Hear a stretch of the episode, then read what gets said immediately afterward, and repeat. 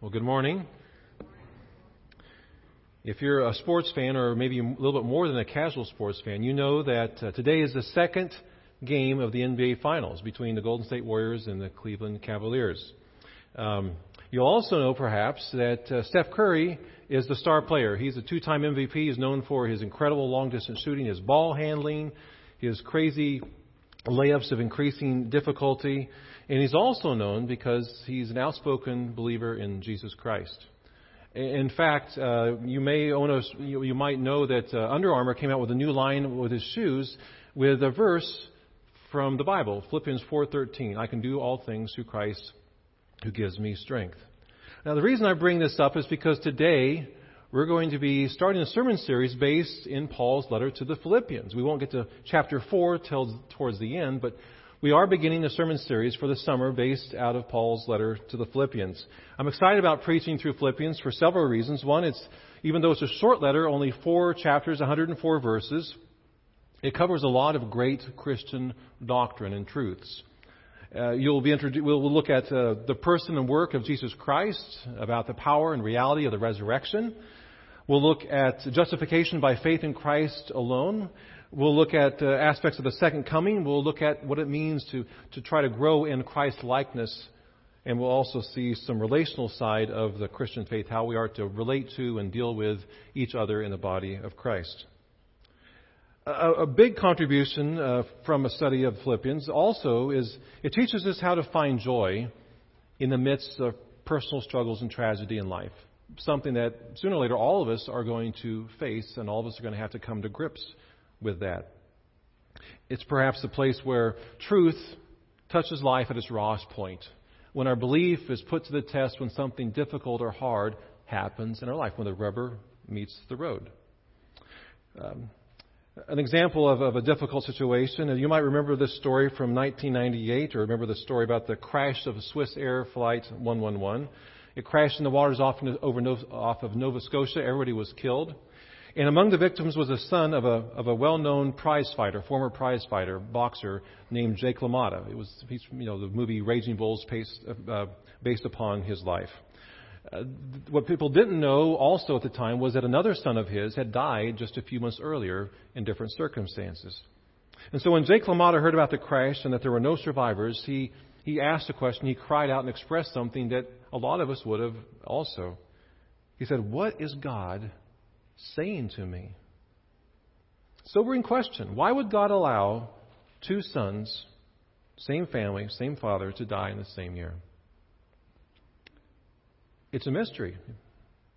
We, we can't completely answer that. It's a mystery, both personal and theological. Because unfortunately, we live in a world where tragedies like this have become commonplace, whether it affects, you see it in the headlines on CNN or on the news, or you see it in the Salina Journal, or you experience it in your own life.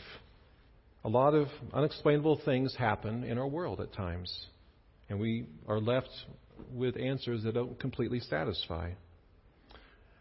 Now, the book of Philippians is not going to give us the final answer to the mystery of suffering and how to experience joy in the midst of difficult circumstances, but it will point us to the way to a genuinely Christ like, God honoring response.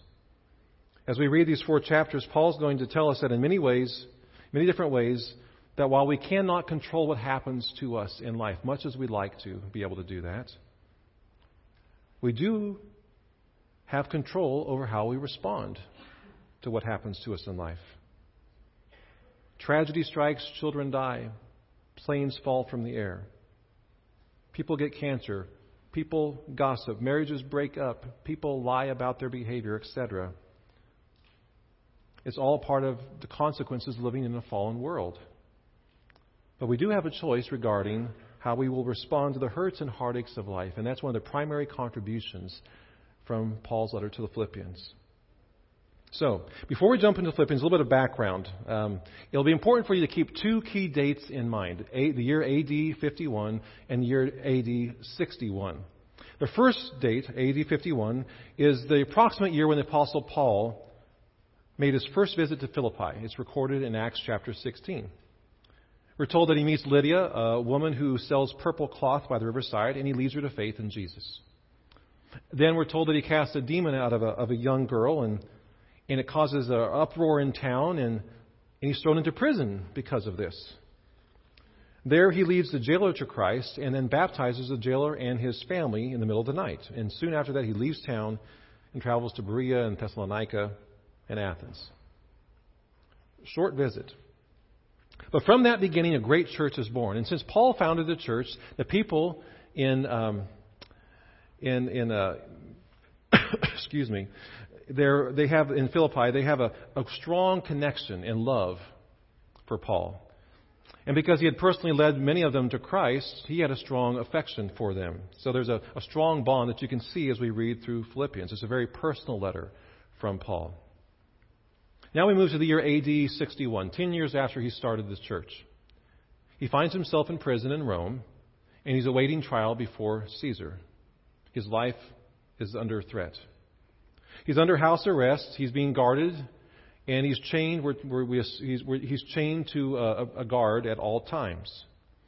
But he's not in solitary confinement. He can receive visitors. He even can teach and to preach while he's in prison under house arrest. And the church in Philippi finds out about this, and of course, because of their love for him, their concern for him, they send a much beloved leader named Epaphroditus to Rome to visit Paul. He's also taking with him a, a kind of a love offering because Paul, of course, being in prison, can't really provide for himself, so they send Epaphroditus with a love offering. Well, unfortunately, Epaphroditus, once he gets to Rome, gives Paul the love offering, he becomes sick, and he almost dies. Well, eventually he gets back to health, and Paul sends him back to Philippi carrying a brief thank you note to the church. And that brief thank you note is the book of Philippians. It's warm, it's spontaneous, it's personal. Paul uses the words joy or rejoice 14 times in 104 verses. One commentator calls it an intimate diary written by a great apostle of the Christian faith. So that's sort of the background in the context of Paul's letter to the Philippians. So let's jump in, starting at verse 3 and we begin by getting a glimpse into Paul's heart and love for the people at Philippi. I thank my God every time I remember you. In all my prayers for all of you, I always pray with joy because of your partnership in the gospel from the first day until now. So Paul begins by expressing gratitude personally for, for what the Philippian believers mean to him. He, he, he says that his memory of them and his gratitude of them leads him to give thanks to God and he prays on their behalf. Now, it's interesting because uh, sometimes when we pray for other people, it's not always thanking God for them, it's God changed them, right? They're struggling with this, help them to do this better, help them to become more whatever, help them, you know, whatever, those sorts of things. And there's a time and place for that, but, but Pastor Steve May offers the following helpful advice about the importance of keeping a positive focus when we pray for other people. I quote, Whenever you pray for someone, begin by thanking God for them. Thank God for the role they've played in your life, for all that they've done for you, for the good things they've done for others. Even if you're having conflict with a person, thank God that he or she has given you the opportunity to grow spiritually, to learn forgiveness, to be more patient, and on and on. If you try, you can find something to be thankful for in just about anyone. End quote. When asked how he dealt with his many opponents in politics and enemies, Abraham Lincoln said this if at all possible, I turn them into my friends. George Buttrick, a pastor and theologian, advises praying for your enemies this way Lord, bless this person whom I foolishly regard as an enemy. Keep him in thy favor and banish my resentment. Now, one final thing to note about Paul's thanksgiving and gratitude for the Philippians.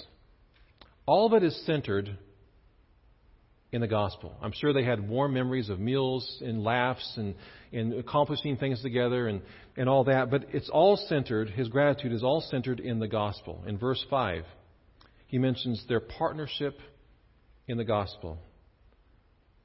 Now, the Greek word for partnership is koinonia, which is sometimes translated into the word we use a lot around church, which is fellowship.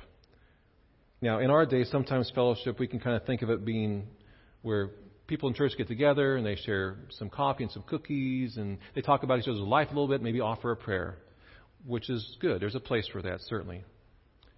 But that does not begin to exhaust the New Testament meaning of the word fellowship. The word originally had commercial overtones.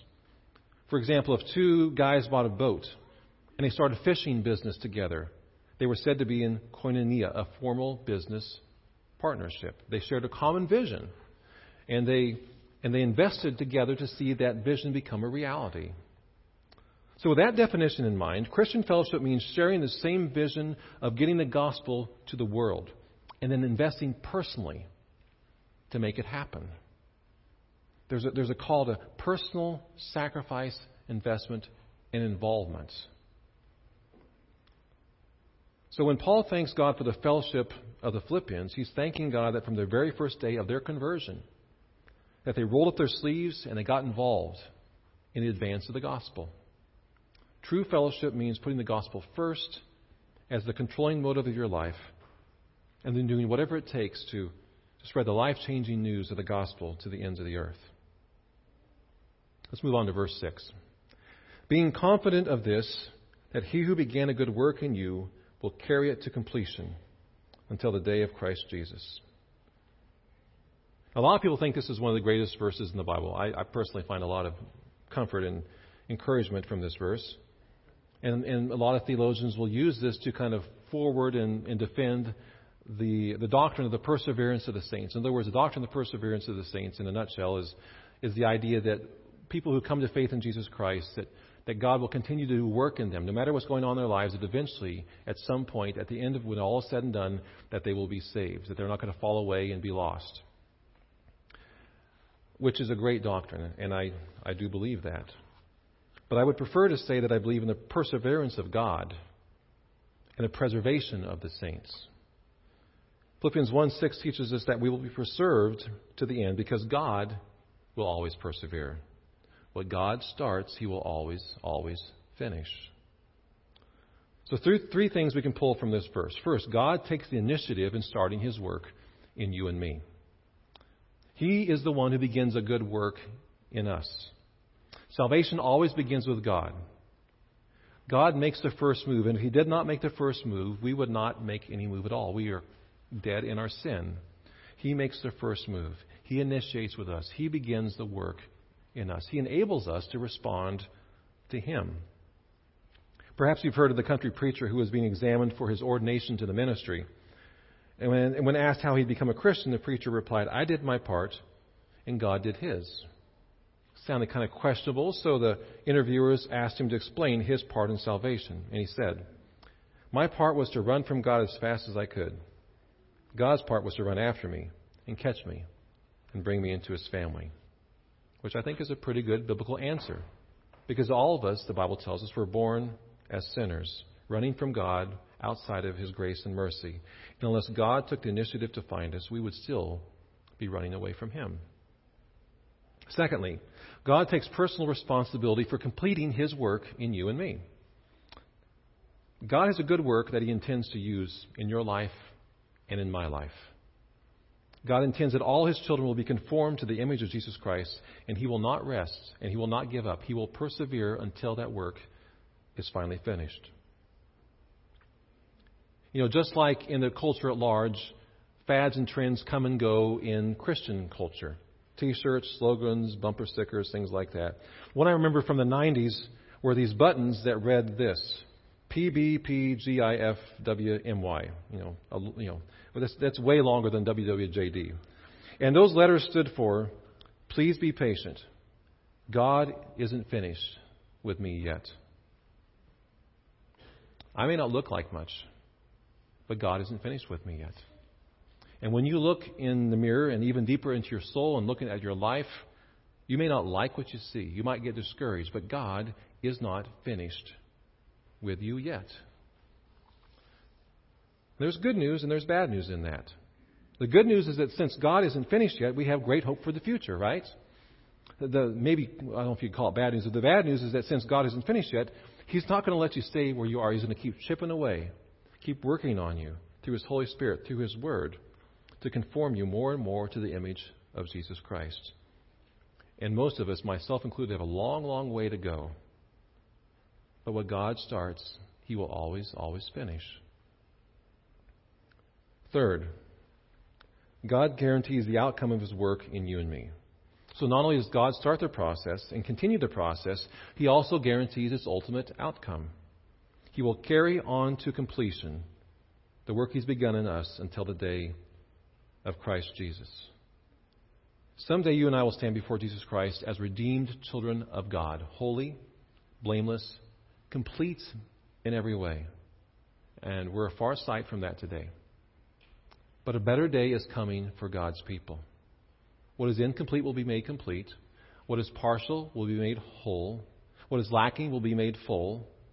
What is broken will be fixed. What is hurt will be healed. What is weak will be strong. And what is temporary will be made permanent. God has promised to do that. And God will not and God cannot lie. God has begun a good work in you. And God always finishes what He starts. So let's return for just a second as we pull this together. Is return to this primary theme in Paul's letter joy. We know Paul's circumstances. He's in prison. His life is on the line. He's going to be he's chained to a guard. His mo- movements are limited. He's set aside, and for the most part, he doesn't have freedom to see his friends and fellow believers. Why is he so joyful? Why is he so positive and optimistic about life? about what's going on? Well, we know it's not because of his circumstances. Yet instead, he speaks of joy, thanksgiving, gratitude, confidence, love, and peace. He refuses to let his circumstances dictate his emotions. By God's grace, he chose to rise above his circumstances. Let's think about this. Another question here.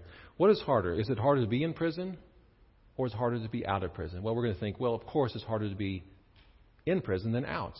I mean, who would choose to be in prison? But I've known people who have not chosen to be in prison, but who have found true freedom and have found true joy because they put their faith in Jesus Christ. And I've also known people on the outside who are enslaved, who don't know freedom, even though they have the freedom to go, do what they want and go where they want because they're enslaved by bitterness or anger or lust or despair or greed or all sorts of other things that can hold us back. So that leads me to my last statement that might serve as a theme for our entire sermon series. Joy does not depend on circumstances, but joy, true joy, lasting joy, depends and is based on a living relationship with Jesus Christ. Now, clarification here. Joy and happiness are not the same thing. Sometimes we confuse the two, and sometimes we experience in them at the same time. You know, maybe you accomplish something in life, or your kid does, and you experience joy, you experience happiness. But joy and happiness are not the same thing. I've known people who experience joy in the midst of cancer, in the midst of grief, grief or loss, in the midst of difficult financial or employment situations, in the midst of broken and ended relationships. Not a false joy, not a, a facade that doesn't face reality, that downplays the struggles and pain of life, but rather a deep joy that understands that circumstances are not the last word, that all things will be made right when Christ returns, that has the perspective of, of eternity and that finds joy in God's promises to his people and God's presence with his people. One last sports illustration. Troy Aikman won the Super Bowl three times, Hall of Fame quarterback for the Dallas Cowboys. I read an article uh, a, a few years ago about, about him, and, and it talked about how the night after he won the Super Bowl, he was sitting in his hotel room. At the height, he got the MVP, height of his career, accomplished, worked towards this, and he all he felt was emptiness. He felt depressed. He felt down. And he, he asked the question, is this all there is to this? What's, what's going on? Why don't I feel excitement and joy? Well, it's because circumstances are not meant to bring us joy. Accomplishments aren't meant to bring us joy. They can bring reward, they can bring some fulfillment, they can bring some happiness for a while, but they're going to ebb and flow. True joy comes from the Lord. If we build our life on our circumstances, we're going to be miserable a good portion of our life because our circumstances are not always going to be great. We need a source of joy that does not change, and that comes from Jesus Christ and Jesus Christ alone. Many years ago, I learned a little acrostic based on the word joy. I've shared it a few times, I believe. I've never forgotten it. God's prescription for joy. J, Jesus first. O, others second. Y, yourself third. If we don't put Jesus Christ first, joy and happiness, joy especially, will be fleeting. But if we put Jesus Christ first, we can have joy that goes beyond whatever circumstances we may find in life. True joy, lasting joy, the joy that Paul knows, knew, and the joy that Paul commends to us comes only from Jesus Christ. Let's pray. Lord, we thank you that you are at work in our lives, that you have started something in us, and that you will bring it to completion. We pray, Lord, that you would help us to discover the joy that comes from putting you first in our life, from staying upon your promises and resting in your presence. Help us, Lord, to be patient as you do your work in us. We ask this through Christ our Lord. Amen.